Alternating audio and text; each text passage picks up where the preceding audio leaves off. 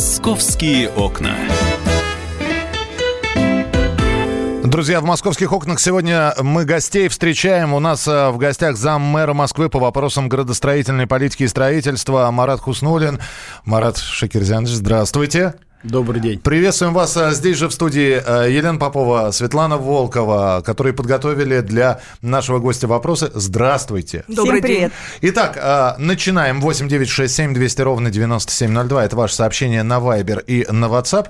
Вам слово, барышня. А, Марат Шкирзянович, я предлагаю начать с метро. Это наша любимая тема, любимая тема москвичей.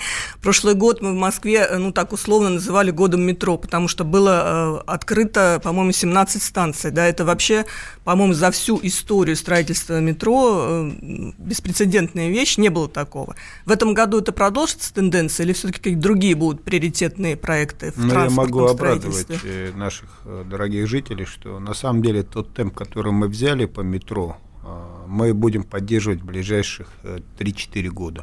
То есть, если в прошлом году мы ввели 17 станций, 33 километра и 3 депо, то в этом году мы вводим 33 километра протяженность, так же, как в прошлом году, станций 14 и одно депо. В следующий год мы вводим 9 станций и порядка 18 километров. Через 2021 году мы вводим порядка 12 станций. А вот, например, уже 22 год он будет опять порядка 18 станций из 35 километров метро. То есть мы вот те заделы, которые сделали за предыдущие годы, да, прокопали тоннели, запустили 22 тоннеля проходских счета, 50 тысяч человек мобилизовали в круглосуточную работу, теперь это все дает результат.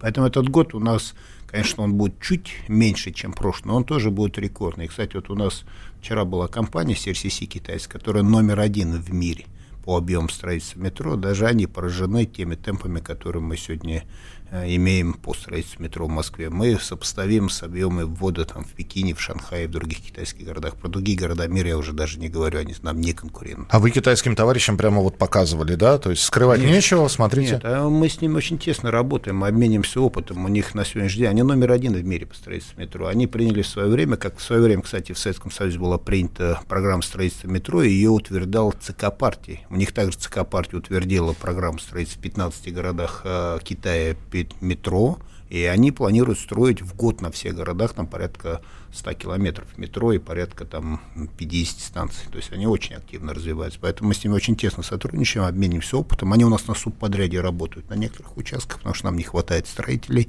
И, как я уже сказал, мы будем в ближайшие годы вот этот темп держать. Вообще у нас в этом году еще одно такое хорошее событие. Мы перешли экватор в 50%.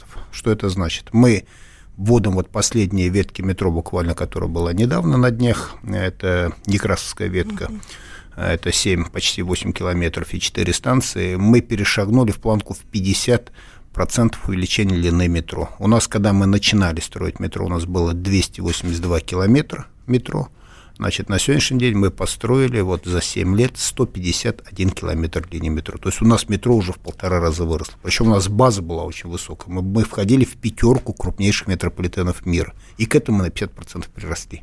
А вообще, когда все планы реализуем, у нас метро по протяженности в два раза удвоится. Тогда я еще один добавочный вопрос. А быстро равно а, много равно качественно. Везде знаки равенства? Конечно. Я бы даже сказал, что качество на первом месте. Потому что мы просто беспрецедентную систему качества выстроили. И, кстати, тоже китайские коллеги отметили, что у нас очень жесткая система качества. Мы же создали в Московском государственном строительном надзоре целое подразделение, 52 человека с лабораториями, с техниками, оснащенные самой современной техникой и жесточайший контроль за качеством. А, а вот эта да. идея, то, что метро пойдет не только замкат, замкат она уже вышла, да, а в Московскую область. Вы отказались а, от нее? Вы знаете, у нас этой идеи никогда не было. Мы угу. на сегодняшний день вышли один раз в районе Котельников, а, значит, вышли. У нас э, станция, у, у нас э, планировалось в свое время строить, э, у нас планировалось строить еще в Мытище, но это в такой в дальней перспективе. А так у нас все в основном объекты это в Москве либо на границе МКАДа, либо замкадом. В этом году, кстати, у нас 8 станций, которые мы вводим, они с замкадом. Но развитие с Московской областью – это другой проект «Московский центральный диаметр». То есть это то же самое наземное метро, но это на существующих пригородных электричках. Мы строим дополнительные пути, мы строим дополнительные станции, модернизируем существующие. То есть мы, по сути, из пригородных электричек должны построить полноценное наземное метро, интегрировав его с Московским центральным кольцом, с большой кольцевой линией метро, интегрировав ее максимально с существующим линией метрополитена. То есть вообще у нас такая глобальная задача э, подземное и метро и железную дорогу соединить в одну сеть. И это у нас вот такой мегапроект, которым мы сейчас занимаемся. В результате город будет иметь протяженность почти тысячу километров метро наземного и подземного и более 500 станций. Мы по сопоставимости войдем Э, ну, будем сопоставим с Нью-Йорком, с Токио, с тем же Пекином, Шанх... ну, Пекин пока меньше, чем у нас, с Шанхаем. То есть мы, в принципе, так в лидерах планируем быть в мире по объему обеспечения метро. Первые диаметры уже в этом году откроются? Да, первый диаметр у нас московский центральный диаметр 1 МЦД-2. Это от Подольска до Лобни. Значит, э, мы планируем открыть в этом году, уже будут сквозные диаметры, пойдут, э, будут э, интервалы 6 минут, то есть это уже вот такой первый шаг. Это пока на существующей инфраструктуре за счет изменения частоты движения, за счет сквозного проезда, за счет улучшения количества и увеличения количества поездов. И параллельно мы с РЖД строим дополнительные новые пути, потому что чтобы выйти на более такой диаметр, на более сокращенный интервал и на более ускоренное движение поездов, надо построить дополнительные пути. Этим мы тоже очень активно занимаемся. А вот этот вот проект, он до какого года а, должен быть реализован? По МЦД? Да. А, до 2024 года включительно. Ничего себе. То есть, если по метро, вообще по метро я хочу пояснить так, мы 23 годом хотим закончить основные наши объемы, мы 23 годом хотим закончить большую кольцевую линию метро, но это такой мегапроект, кстати, самое крупное подземное кольцо в мире метро. Значит, и он снимет со всех радиальных направлений напряжение и перегрузы в часы пик снимет практически со всех линий. Вот, э, мы планируем закончить, мы закончить э, коммунарскую ветку в 2023 году. Значит, планируем э, продление сделать такие вот небольшие участки, это значит э, до Внуково мы уже строим, сейчас метро мы дойдем точно совершенно там до 23 года, до Гальянова мы планируем дойти, там еще одну или две станции сейчас считаем, а, планируем до Северного поселка дойти, это как продление, и построить коммунарскую ветку, это фактически от Севастопольского проспекта до Столбова в коммунарке с последующей возможностью продления до Троицка. Это вот то, что до 23 года. Что mm если говорить уже дальнейшую перспективу, мы еще закладываем перспективу до 27 года. Это следующий наш этап. Это продление фактически до 27 года до Троицка, как я сказал, от коммунарки до Троицка. Это строительство линии Рублево-Архангельской. Значит, это значит, будет линия от Шлепихи до Рублево-Архангельской до МКАДа замкат будет уходить, и как раз будет в районе Новой Риги перехватывать а, поток транзитный, который идет в Москву, будет перехватывать как перехватывающая а, станция. И, значит, Бирюлевская ветка. Пока мы ее делаем градостроительный потенциал, это где-то в районе ЗИЛ она начнется, захватит территорию Южного порта и через Бирюлево дойдет фактически до Щербинки. Это вот такая перспектива до 27 года. Если мы ее всю построим, проектируем, то московское метро, метро как раз удвоится в два раза. Значит, по московским центральным диаметрам у нас до 2024 года расписано, сколько мы построим дополнительных путей. Пока у нас есть 4 МЦД, значит, в проработке у нас еще пятый, но возможность вот этого сквозного проезда через центр, она дает вариативность маршрутов, то есть это может появиться там и пятая, шестая, седьмая МЦД. То есть по мере того, когда мы создадим всю инфраструктуру, у нас еще появится дополнительная вариативность. Поэтому пока четыре точно в работе, пятый в проработке, и мы считаем, что еще, возможно, появится шестой, седьмой. Но это уже за 2024 годом. А про 2019 расскажите, Марат Шкизянович? Так про, про будущее мы уже все знаем. А что да, в этом году? Некрасовка поехала, но еще не до конца Некрасовская линия. И но... все уже ждут, а что же дальше? Что еще в этом году? Где поезда с пассажирами Ну, мы как бы считаем, что 2019 год, как говорится, у нас уже в активе, потому что он уже неизбежен. То есть вот четыре станции у нас поехало, пока как промежуточный вариант до Лермонтовского проспекта. Это, конечно, дает определенное напряжение на существующую линию, но мы все равно решили запустить, чтобы лето хотя бы поработать, чтобы посмотреть, как будут потоки пассажиров, чтобы облегчить жителям Некрасовки и подмосковных Люберец возможность добираться на метро. А, значит, дальше мы продолжаем строить от станции Касино. У нас будет еще 4 станции до Нижегородской. Это самая тяжелая у нас сейчас станция, самая трудная. Почему? Во-первых, потому что они строятся щитом 10-метрового диаметра. Мы никогда в Москве такого не строили. Второе, у нас станция Нижегородская, она уникальная во всех смыслах, она даже в мире уникальна. Потому что это единственная станция в мире, куда приходит одновременно на станцию щит 10-метровый, значит, с платформой, с двухсторонней, и два щита 6-метровых. Значит, то есть у нас одновременно приходит и 10-метровый, и 6-метровый щит, то есть две линии метро приходят э, на одну станцию. А сама станция, она в подземном исполнении, она 23 тысячи квадратных метров. Ну, чтобы понимать, что такое 23 тысячи квадратных метров, это 8 пятиэтажек хрущевок. Я предлагаю сейчас нашим слушателям предоставить возможность раскрыть карту Москвы, посмотреть, открыть карту метро и попробовать удвоить это все написав цифру там 2024-27 годы. И мы продолжим через несколько минут. Я напомню, что у нас сегодня Марат Хуснулин в гостях, зам мэра Москвы по вопросам градостроительной политики и строительства. Это мы только сейчас поговорили про, вот, про, про метро, наземное, подземное и, и, и прочее. А еще жилье, а еще промзоны. В общем, вопросов очень много. Но самое главное, что бизнес-план так внушительно выглядит. Оставайтесь с нами. Продолжим через несколько минут. 8 9 6 7 200 ровно 9702. 8 9 6 7 200 ровно 9702. Это программа «Московские окна». «Московские окна».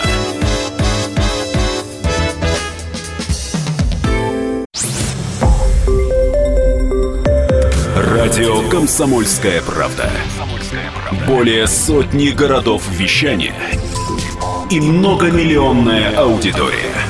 Екатеринбург 92 и 3 FM. Эм. Кемерово 89 и 8 FM. Эм. Владивосток 94 FM. Эм. Москва 97 и 2 FM. Слушаем всей страной.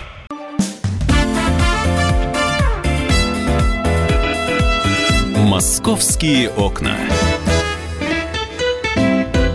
Елена Попова, Светлана Волкова, я Михаил Антонов. И у нас в гостях Марат Хуснулин, зам мэра Москвы по вопросам градостроительной политики и строительства. А, один вопрос э, перед тем, как мы уже перейдем к следующей теме. А, вот э, скажите, пожалуйста, Марат Шкирзянович, а есть бизнес-план, ну так называемый, есть график строительства. Кто-то выбился из графика, это доходит до вас. Сколько нужно предупреждений от Марата Хуснулина, чтобы человек вошел в этот график? Или, э, если не справляется, ну, расстаемся, потому что... Метро надо строить. Метро надо строить, а дома надо возводить. Вот мне просто интересно, вот ваша реакция, ну, бывает такое отставание от плана. Ну, во-первых, я хочу сказать, что я провожу два раза в неделю минимум штаб, из них по субботам с выездом. То есть я сам объезжаю все линии. Поэтому у нас правило простое. Два предупреждения, третье мы расстаемся с этим подрядчиком. Слишком, слишком цена вопроса высокая. Мы не можем рисковать сегодня недобросовестными подрядчиками, теми, кто... Мы не можем рисковать программой строительства метро, если уж кто-то что-то не справляется. Поэтому у нас график очень жесткий. Не справляется, два раза предупредили, третий значит, убираем с площадки, ставим новых подрядчиков, новых людей. У нас в этом плане очень жесткая дисциплина. По-другому мы бы 50 тысяч человек в круглосуточном режиме не смогли бы собрать на строительство метро. Девочки, я вам заголовок придумал. Два предупреждения Хуснулина. Как в футболе. Две желтые карточки, красная карточка на удаление. Пожалуйста, едем дальше. И про метро еще договорите нам. Ну, в этом году, да, в общем, в этом году мы планируем э, дожать э, нашу Некрасскую ветку фактически до Нижегородской и дальше две станции на БКЛ будет как продление. Это Лефортовая и авиамоторная. И буквально в конце июня мы продлим Сокольническую ветку до коммунарки. То есть у нас уже неизбежна эта линия, она фактически на 98% построена, идет пусконаладки. И могу еще одну хорошую новость сказать для жителей Новой Москвы, для жителей Подмосковья, что мы, запустив линию до а, коммунарки, мы еще в первую очередь открываем полторы тысячи а, парковочных мест, перехватывающие паркинги, а через два месяца будет две с половиной тысячи. То есть теперь жители могут спокойно доехать, бесплатно оставить свою машину, сесть на метро и поехать дальше. И еще у нас чем уникальность Сокольской ветки, это впервые за всю историю метростроения линия фактически пришла в чистое поле. То есть у нас линия построена, а вокруг только строится инфраструктура. Строится больница, строятся дома, строятся рабочие места, но линия уже в коммунарку, в тот большой центр коммунарский, она фактически придет уже в конце июня, буквально Это еще пару недель. Наоборот, да? Обычно всегда бывает, да. все застроят, потом строим метро. Метро, и люди ждут, когда же, когда же к нам придет а метро. Давайте теперь к дорогам перейдем из-под земли, выберемся на поверхность. Mm. Марат Шкирзянович, идет уже реконструкция МКАДа, э, не первый год. Э, клеверные развязки сделали. А, и обещали сделать э, порядок привести съезды с МКАДа. Э, есть ли уже какой-то план, э, как их будут обновлять или, может быть, закрывать? Что будет происходить? Ну, вообще мы считаем, что мы уже реконструкцию МКАДа заканчиваем. На самом деле это такой мегапроект, потому что мы отреконструировали 14 развязок на сегодняшний день. И вообще, если так вот вернуться немножко в историю, в 2011 году, когда город стоял уже в такой достаточно больших пробках, мы просчитали и понимали, что если мы ничего делать не будем, то к 2013-2014 году в городе будет транспортный коллапс. 40% города должно было стать сплошной пробку. И тогда мы посчитали политику быстрых дел. То есть, что можно сделать быстро? Вот быстро мы смогли освободить машины, убрать с проезжей части с вылетных магистралей, построить дополнительные вылетные магистрали, сделав дублеры вылетных магистралей на Варшавке, на Каширке. Ну, кто помнит, мы с 2011 года начали. И главный был вопрос – это реконструкция развязок. Почему? Потому что они были запланированы 30 лет назад и совершенно другое количество автомобилей и они уже не пропускали автомобили, и тем самым они, знаете, как тромб в кровеносной сосуде, они создавали пробки, причем создавали пробки в радиусе нескольких километров потому что жители, горожане, значит, автомобилисты не могли выехать через эту развязку, искали, искали другие пути, и в результате вот вокруг каждой такой развязки образовывались пробки. Поэтому у нас была задача в первую очередь снять эти тромбы. Поэтому мы как бы навалились на вылетные магистрали и на развязки. Вот 14 мы их сделали, Значит, 7 у нас в работе, из них 3 в стройке. Это на Волколамке, это у нас сейчас на генерала Дорохова и на Верхних полях. И еще 4, это на Липецкой, на Оставковском шоссе. Значит, мы планируем проектируем и закончим. В результате мы полностью закончим реконструкцию МКАДа. Что нам это даст? Это пропускная способность МКАДа увеличивается на 25%, а это очень много, учитывая, что МКАД вообще это самая пропускная, самая пропускная магистраль нашего города. И это дает увеличение суммарное, а, дает увеличение суммарной вылетных магистралей тоже на 25%. То есть мы, по сути, реконструировав МКАД с развязками, на 25% улучшаем и вылетные магистрали, и МКАД. Но и второй важный блок работы был, это закрыть несанкционированные выезды. Вообще, к моменту реконструкции МКАДа у нас было 260 несанкционированных выездов, в основном со стороны Московской области, то есть это все построены торговые центры. А что такое несанкционированный выезд? Это выезжает машина, да, не по нормативам, и закрывает одну полосу. Вот пропускная способность МКАДа – это 1200-1400 автомашин в час одной полосы. И когда у нас несанкционированно выезжают эти машины, они пропускную способность фактически на 20% закрывали. Поэтому мы где-то их закрыли, которые были построены совсем по нормативам, где-то в рамках реконструкции МКАДа привели в порядок, да, чтобы они через разгонные полосы плавно могли въехать сегодня в МКАД, не сдерживая движение по основному ходу. В результате это тоже дало очень хороший эффект, порядка 10-12% э, улучшения пропускной способности, и мы фактически сейчас уже будем только иметь 60 таких санкционированных съездов, которые уже будут полностью построены по нормативам. Но и главный итог, наверное, всего того, что я рассказываю, что у нас за последних 7 лет в городе добавилось более миллиона автомобилей к 4 миллионам автомобилям. Да, плюс в области добавилось миллион автомобилей, но при этом у нас пропускная способность уличной дорожной сети поднялась на 20%. То есть вот эти все наши мероприятия, МКАД, вылетные, локальные мероприятия, привели к тому, что машин в городе стало больше, а ездить стало все-таки лучше. И э, я думаю, что год от года количество машин будет увеличиваться. Да, здесь, расти, здесь да. каждый год дает вызовы какие-то. Приходят сообщения от слушателей, как там реновация? По графику идем? По реновации мы идем по графику, причем я бы сказал, что мы идем даже с опережением графика. У нас был самый сложный этап – это найти стартовые площадки, как, ну, как мы говорим на нашем сленговом таком строительном языке, поднять волну переселения.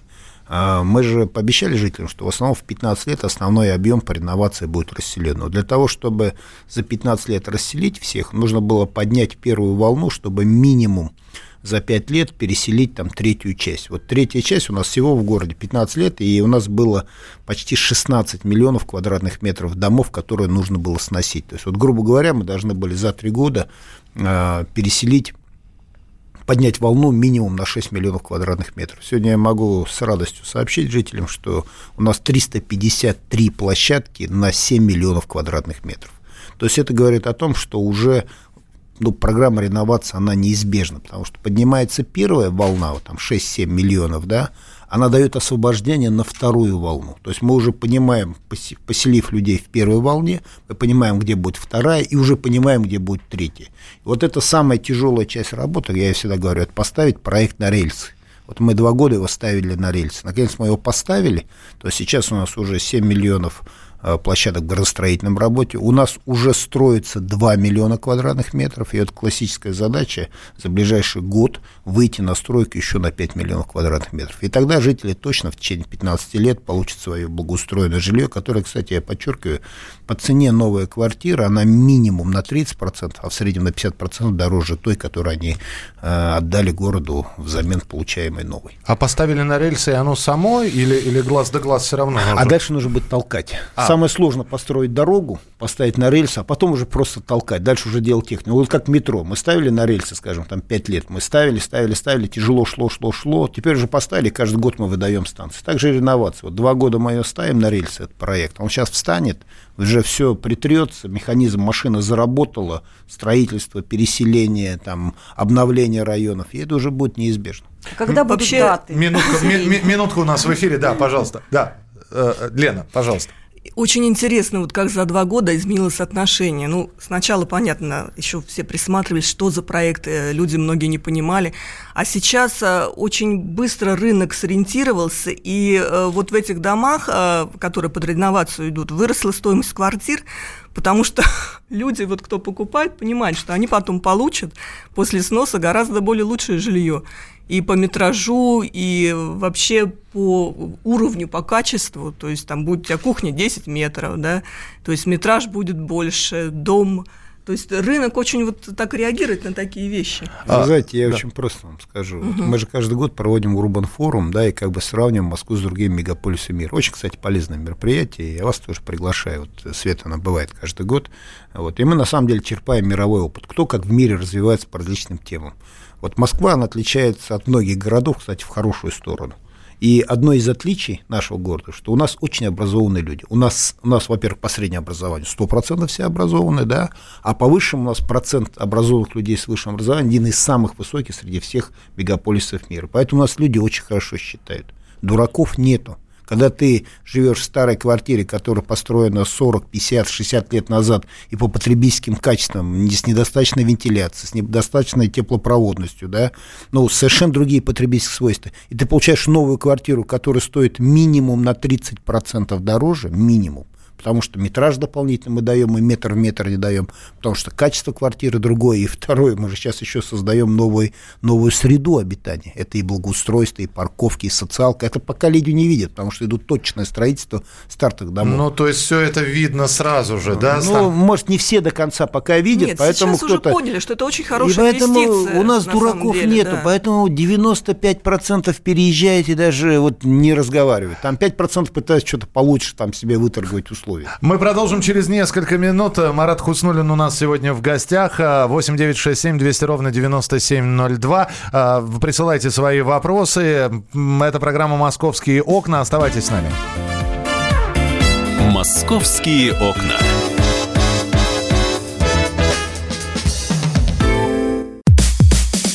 Мужчина и женщина. На каждый вопрос свое мнение. Говори, говори, что ты? Почему именно сейчас? Они в 14-м, когда начали Донецк и Луганск долбать так, что пух и перья летели. Так ты сейчас-то ему зачем этот вопрос задаешь? Я задаю вопрос. Тихо. Чш. Накал страстей на радио «Комсомольская правда». Семейный подряд Норкиных в поисках истины. По будням в 9 вечера. Просто о сложном в программе «Простыми словами». Да я не Америку открываю, я, я не понимаю, когда пожалуйста. этот беспредел закончится. Не знаю.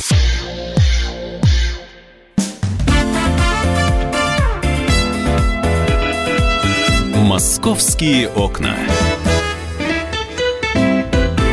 Друзья, Марат Хуснулин у нас сегодня в гостях, заместитель мэра Москвы по вопросам градостроительной политики и строительства. Светлана Волкова, Елена Попова, я Михаил Антонов. И мы продолжаем. Сейчас будет вот целый блиц такой вопросов. Но, опять же, а, Марат Шакирзянович, обязан спросить. А, как, как раз, распределить рабочее время между дорогами, метро, развязками, строительством, промзонами и так далее? Как у барона Мюнхгаузена в 9 часов подвиг, в 10 метро, в 11... Вы, вы как вот... Э, или у вас, у вас как календарь построен, график э, э, рабочий? Ну, я могу сказать, что вообще все наши команды 12-15 рабочий день. Это первое. То есть все, кто работает над этой задачей, все работают от 12 до 15 часов ежесуточно. Это раз. Второе. Субботу мы работаем минимум.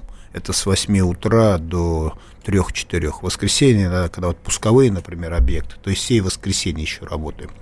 Единственное, что управлять всей этой системой, это, конечно, выстраивать систему управления. У нас все проекты построены по принципу штабов. То есть у нас на каждую тему есть штаб, причем построен штаб на верхнем уровне. Штаб на уровне мэра. Допустим, мэр нас вообще собирает каждую неделю, допустим, по программе реновацию, каждую неделю по программе градостроительной политики. То есть он два раза в неделю собирает нас по градостроительной политике, и по реновации, и по градостроительной земельной комиссии. Вот три раза он собирает на уровне мэра. А дальше у нас каждый день идет штаб штаб по метро, штаб по дорогам, штаб по реновации, штаб по вводу объектов недвижимости, штаб по развитию железной дороги. Вот четыре штаба каждый день у нас проходят. На этом собираются все представители органов власти, все подрядчики, застройщики. Например, когда мы с железнодорожниками ведем штаб, то все представители железной дороги, включая руководство железной дороги. И вот так в штабном режиме мы разбираем каждую проблему разбираем, это огромный, вот каждый штаб это 30-40 минимум поручений. Субботний выезд, э, мы ездим, смотрим, допустим, начинаем с метро, потом дороги, потом реновации. То есть мы просто едем уже физически, у нас штабной автобус, тоже в режиме штаба, собирают все люди, которые принимают решения, и поехали по всем объектам. Сразу принимаем решение, сразу протокольно, сразу исполняем. По-другому, к сожалению, такие масштабные проекты реализовывать не получается. Вообще мы, мы сегодня по объемам строительства среди мегаполисов мира входим в первую тройку. То есть просто так вот это не просто так получается, это не разом. Я просто пример такой приведу. В Советском Союзе, когда приняли решение строить метро и ввели 13 станций за всю историю один раз, 21 героя соцтруда дали рабочим. То есть это считалось как бы таким трудовым подвигом. А мы в этом году, в прошлом году ввели 18 станций, в этом году введем 14. Если бы сейчас и каждый был год, то есть, Союз... то есть мы настроили систему. Это та самая первая ветка от Сокольников до Парка культуры. Пожалуйста, Свет. Марат Шакирьянович, ну вы сказали, что вы проблемы решаете, но вот я читаю там комментарии наших э, слушателей, а, не все э, одобряют реновацию. Вот Очакова Матвеевская с началом публичных слушаний многие жители недовольны тем проектом, который был им представлен по новому кварталу. Э, что вы будете с этим делать? Ключевая проблема, что когда мы проводили публичные слушания, у нас, к сожалению, в этот вопрос, в нормальный абсолютно рабочий процесс, э, мешалась политика. То есть люди стали, мы попали в очередной э, выборный цикл, и люди, кто оппоненты власти, они стали эту тему раскручивать, говорить, что все очень плохо, да. Мы там действительно, обсуждая с жителями, дали твердое обещание, что мы всех переселим в существующие районы. Э, это было очень непростое обещание, но мэр такое решение принял, сказал, что да, все, жители хотят, будут жить в своих районах. Поэтому это наложило на нас огромную сложность. Например, в Очаково-Матвеевском больше других площадок нет. Вот мы, можно сказать, прям проч прочесали весь район до каждого метра, да, посмотрели, где что можно строить. Вот другой площадки в этом районе нет. И мы будем строить на той площадке, которая есть. Это примерно 70-80 наших э, процентов, 70-80 процентов э, программы реновации попадает достаточно хорошо с площадкой, а вот 20-30 процентов всей программы реновации, где есть проблемы с площадкой. Мы ищем всякие нестандартные решения. Значит, где-то находим, где-то не находим. Но в целом а именно из-за того, что мы пообещали всех переселить в свой район, это такие проблемы. Но мы сейчас, кстати, готовим механизм, может, все-таки, если предложим район лучший, тоже как альтернативный вариант. Мы смотрим сейчас и такие. Поэтому какие-то единичные такие случаи есть, когда жители не совсем как, как бы их удовлетворяет то место. Но я еще раз напоминаю, все, что мы предлагаем, это стоит на 30% минимум дороже того, что у них есть.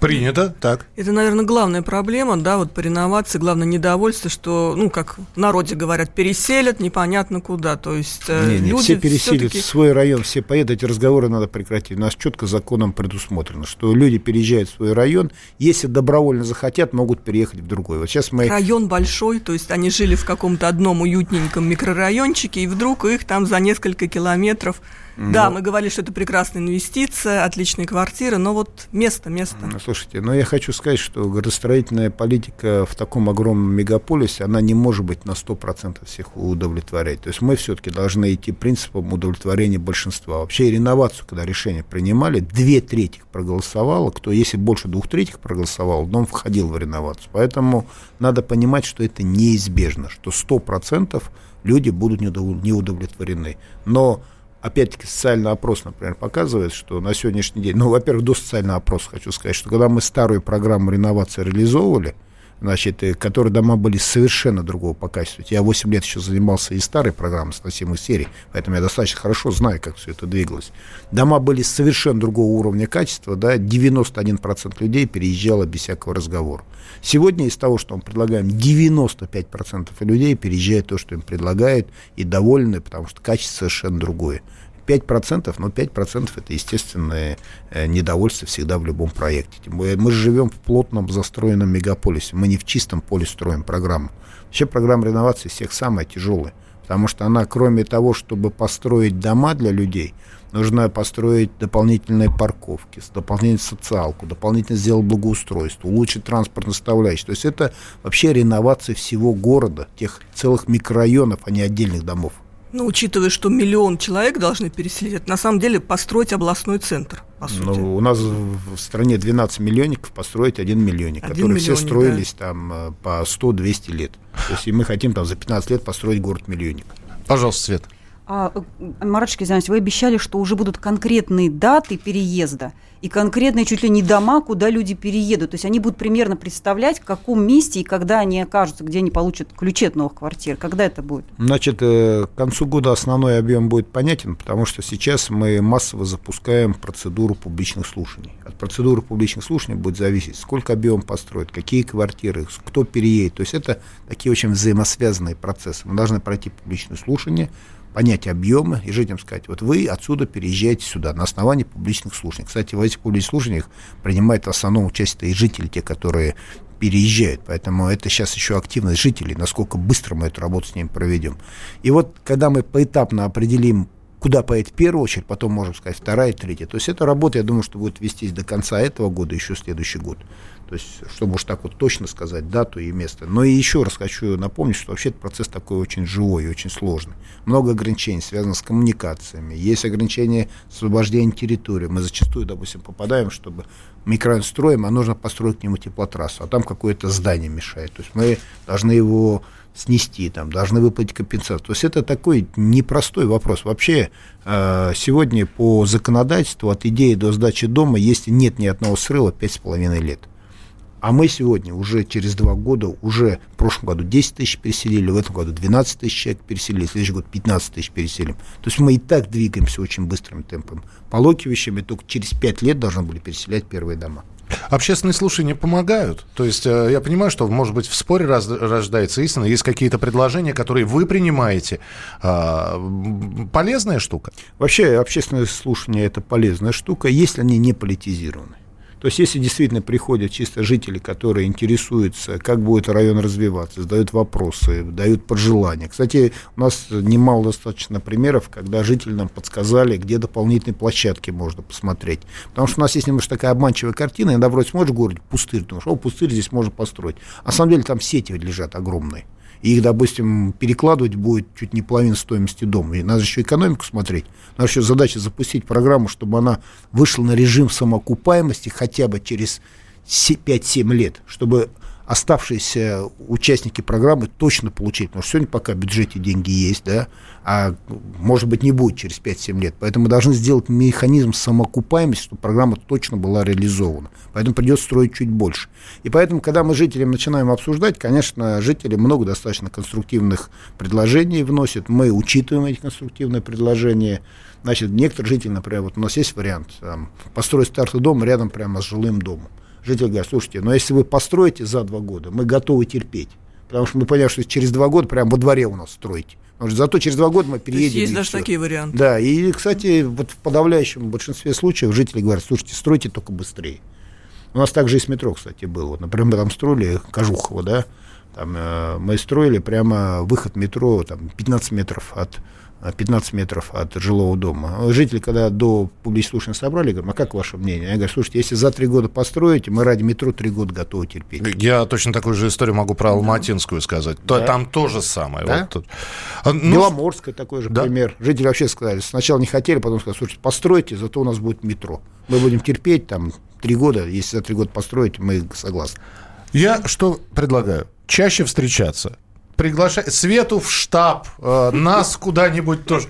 Ну, вот. Света вам не рассказывает, что она по субботам на всех наших объездах бывает? И не только по субботам, она все знает, что мы делаем. Света хранит тайны штаба. В общем, в любом случае, спасибо, что пришли. А, ждем вас а, обязательно к нам в эфир. А, спасибо за ответы на те вопросы, хотя их осталось еще огромное количество. Напомню, у нас заместитель мэра Москвы по вопросам градостроительной политики и строительства был в эфире Марат Хуснуль. Набиуллин, Светлана Волкова, Елена Попова, я Михаил Антонов.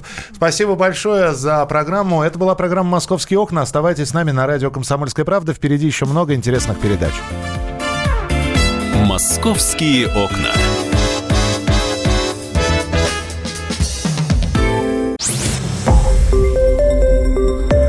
Радио «Комсомольская правда». Более сотни городов вещания – и многомиллионная аудитория. Челябинск 95 и 3 FM. Эм. Керчь 103 и 6 FM. Эм. Красноярск 107 и 1 FM. Эм. Москва 97 и 2 FM. Слушаем всей страной.